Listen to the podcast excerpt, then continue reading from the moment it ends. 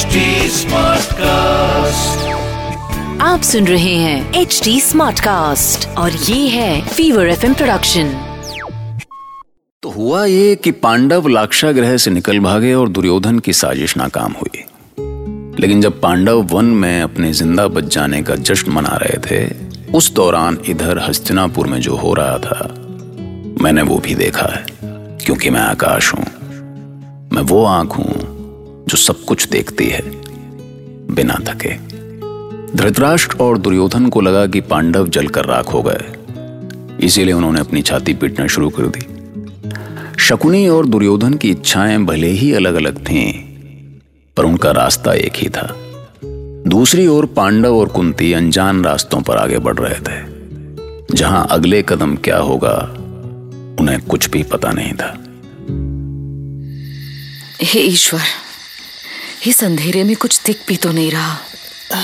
कहीं कोई नदी दिख जाती बड़ी प्यास भी लगी है। भूख प्यास तो सभी को लगी होगी। तीन दिन से बिना कुछ खाए बस हम चले ही तो जा रहे हैं। जब हमारा ये हाल है तो भैया भीम की क्या स्थिति होगी? मैंने एक बार भी नहीं कहा अर्जुन कि मुझे भूख लगी है। पर हाँ सबको भूखे प्यासे देखकर मुझे भी अच्छा नहीं लग रहा। अरे वो देखो वो विशाल बरगद का पेड़। हम वहीं चलते हैं। आप सब उसके नीचे विश्राम करो मैं कहीं से जल लेके आता हूँ। चलो माँ बस थोड़ी ही दूर है। यहाँ जल कहाँ मिलेगा भीम? आप चिंता मत कीजिए बड़े भैया मैं कहीं से भी ढूंढ लूँगा। भीम ठीक कह रहा है वो जिस काम के लिए निकलेगा उसे पूरा करके ही लौटेगा।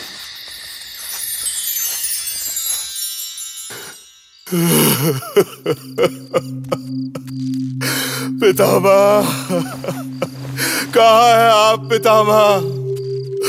मैं मैं जीवित नहीं रहना चाहता पितामह कहा है आप?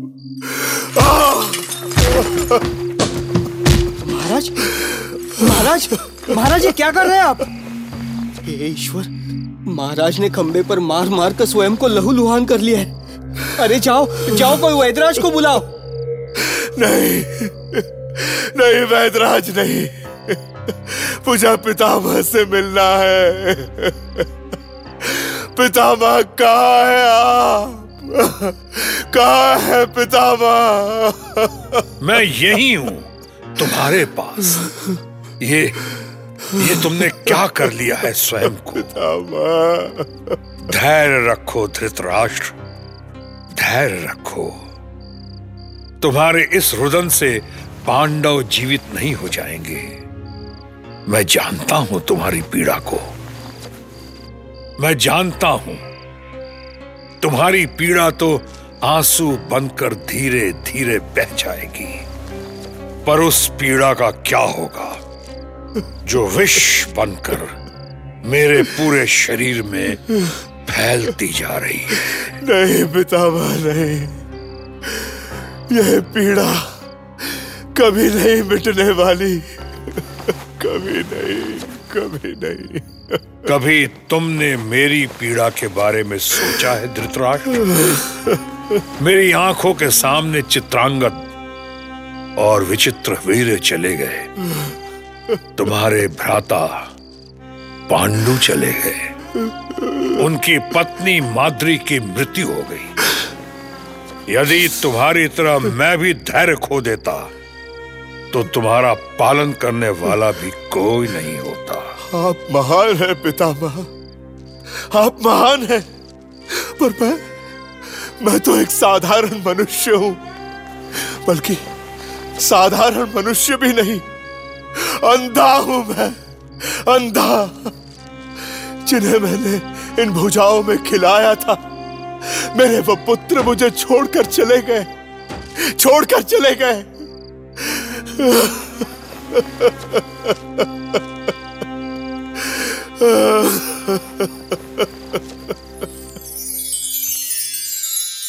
पांडवों की मौत की खबर से हस्तिनापुर ड्रामा कंपनी बन गया। ऐसा लग रहा था इसे धृतराष्ट्र और दुर्योधन में कंपटीशन चल रहा है। कि इधर पिताजी दहाड़े मार रहे हैं और उधर बेटा।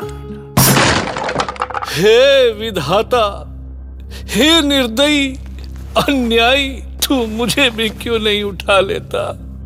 हे काल, मुझे भी क्यों नहीं पहुँचा देता मेरे भाइयों के पास? तूने पांडवों को निगलने से पहले एक बार भी ये नहीं सोचा कि मैं अपना प्रतिशोध किससे लूँगा? अरे रे रे, बस करो भांजे, बस करो। अब तो मिट्टी डालो अपने प्रतिशोध की भावना पर। रोते रोते वो सब मत उगलने लगो जो तुम्हारे हृदय में छिपा है। मिट्टी पड़ चुकी है पाणुओं पर। भूल जाओ भूल जाओ अपने प्रतिशोध को। बस रोने का अभिनय करो। क्योंकि अगर तुम्हारे मुँह से कुछ भी निकला तो तुम्हारा वो जो बुढ़ा पितामा है ना क्षण भर में समझ जाएगा पूरी कहानी को। अरे क्या करूँ मामा? रोने का अभ्यास नहीं है मुझे। अरे मैंने तो सिर्फ़ रुलाना सीखा है मामा। रोना नहीं आता तो सीखो भांजे सीखो। जो नहीं आता वो सीखना पड़ता है। यदि तुम अपने भाइयों की अकाल मृत्यु पर अपना दुख नहीं दिखाओगे तुम्हें पता भी नहीं चलेगा कि हस्तिनापुर का जो ये राज मुकुट है ना कब तुम्हारे सर से फिसल गया। मैं समझ नहीं पा रहा हूँ क्या करूँ मामा। छाती पीटता हुआ मैं सीधे पितामा के पास पहुँच जाऊँ? पितामा के पास भूलकर भी मत जाना। क्योंकि यदि उन्हें जरा सा भी संदेह हो गया ना तो तुम कहीं के नहीं रहोगे। ये बात भी ठीक है। आ, तो ठीक है। मैं अपने कक्ष में ही बंद हो जाता हूँ। आप बोल दीजिएगा कि दुर्योधन ने पांडवों के शोक में अन्न जल सब त्याग दिया है। वाह भांजा वाह तुम्हारी बुद्धि तो चल निकली।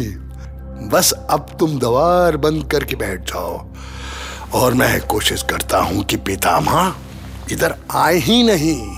पर मामा मेरा अभिषेक कब होगा?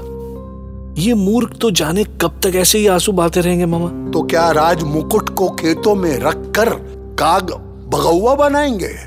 देर सवेर तो तुम्हारे ही सर पर रखा जाएगा ना भांजे? इसलिए धीरज रखो भांजे और मेरी तरह लोमड़ी सा सोचो और पौक सा नोचो।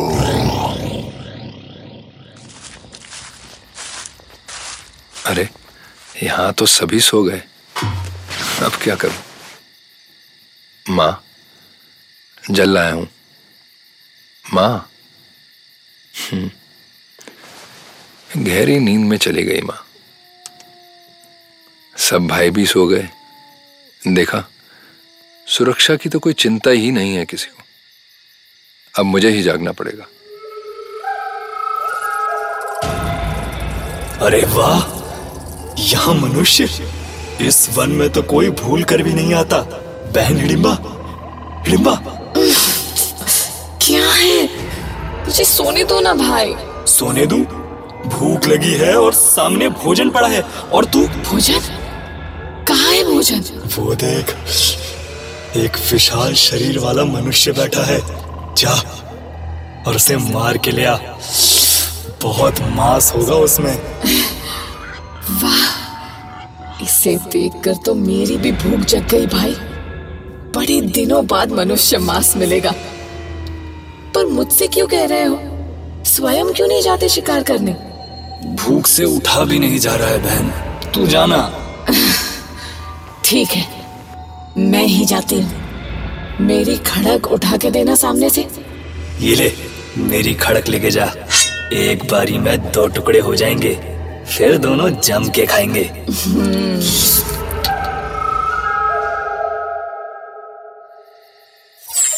कौन? कौन है उधर?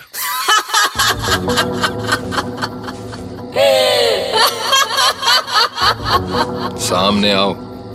नहीं तो मुझसे अनर्थ हो जाएगा। अरे कितना सुंदर युवक है। बड़ी बड़ी आँखें चौड़ा माथा कसी हुई भुजाएँ बलिष्ठ देह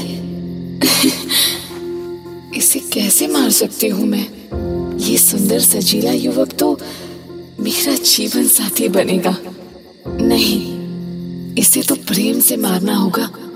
अपने रूप से मोहित करना होगा इसे। स्वर्ग लोक की अप्सरा सा सच कर जाना होगा इसके सामने। जो भी है, चुपचाप मेरे सामने आ जा। यदि मैं उधर आया तो तेरे प्राण ही लेकर लौटूँगा। लो आ गई। कैसे लग रही हूँ मैं? कैसी लग रही हूँ? तो तुम इस भयानक वन में अपना रूप दिखाने के लिए टहल रही हो? नहीं अपना रूप दिखाने नहीं तुम्हारा रूप देखने। बहुत सुंदर हो तुम। और यदि मैं भी तुम्हें अच्छी लग रही हूँ तो चलो हम एक दूसरे के हो जाएँ। अरे रूपसी धीरे बोलो। वहाँ माता और भ्राता सो रहे हैं। उनकी नींद टूट जाएगी। अच्छा तो तुम्हारे साथ इतने सारे लोग हैं? हाँ। पर अब ये बताओ कि तुम हो कौन और क्या चाहती हो? मैं वनवासिनी हूँ। हिडिम्बा नाम है मेरा। यहाँ वहाँ भटक रही थी और अचानक तुम्हें देखा। तो मेरा मन विचलित हो गया। सच कहती हूँ तुम्हें देखते ही तुमसे प्रेम हो गया मुझे। हाँ? प्रेम में पड़ गई हो? मतलब जैसे आम का फल पककर पेड़ से गिर पड़ता है वैसे। मेरे प्रेम का उपहास मत करो प्रिय। जीवन में पहली बार मन में किसी पुरुष को पाने की इच्छा जगी है। मैं अपना सर्वस्व तुम पर न्यौछावर करती हूँ। मुझे स्वीकार कर लो। नहीं नहीं। आ, क्या नाम बताया तुमने? आ, हाँ हिडिम्बा। देखो हिडिम्बा मुझे धर्म संकट में मत डालो। मैं वैसे भी बड़े संकट में हूँ। माता और भाइयों के साथ वन में भटक रहा हूँ। ऐसे समय में मैं तुम्हारा साथी बनकर भी क्या करूँगा? अरे अरे अरे तुम रो क्यों रही हो? तुम यहाँ से जाओ। नहीं तो मेरे भाई और माँ देखेंगे और उन्हें बुरा लगेगा। अरे देखो, भोर होने वाली है। तुम जाओ।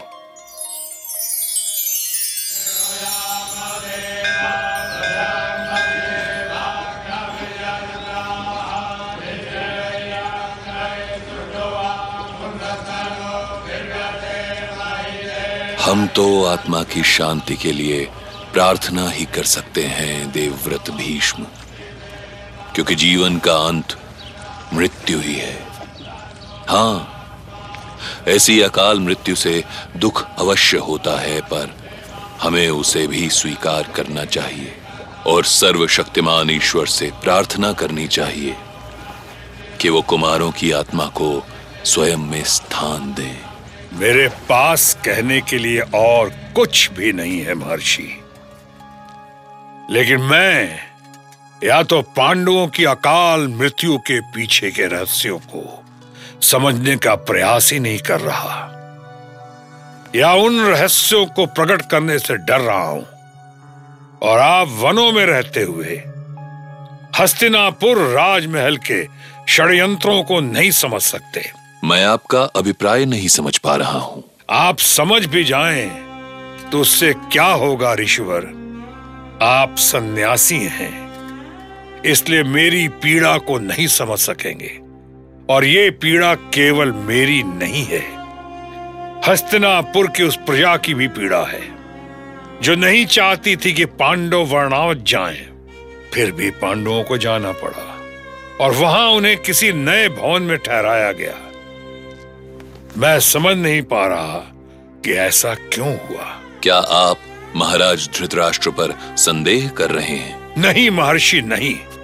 मुझे उस व्यवस्था पे संदेह है।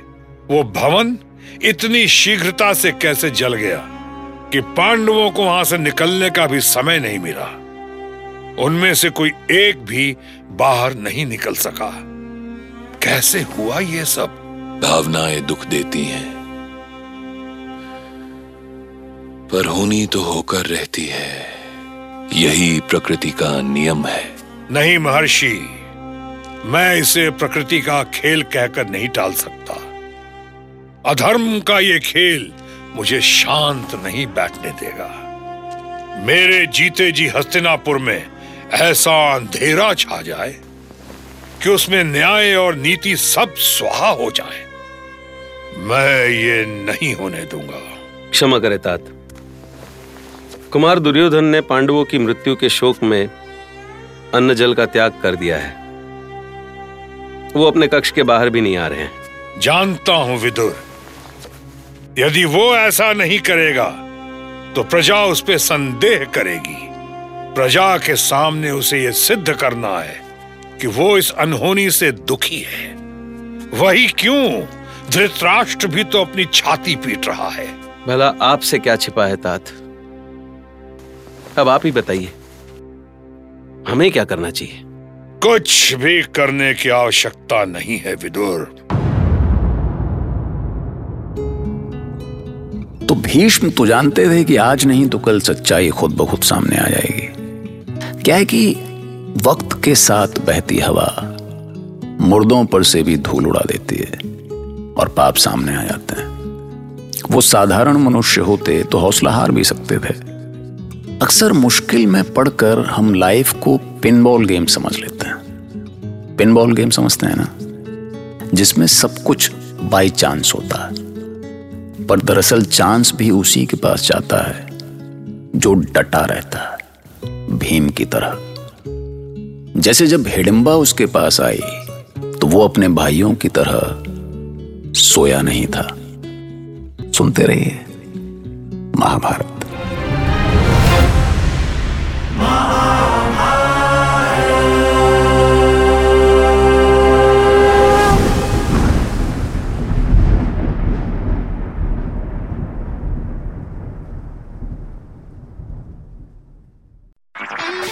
आप सुन रहे हैं एच डी स्मार्ट कास्ट और ये था Fever FM production H Smartcast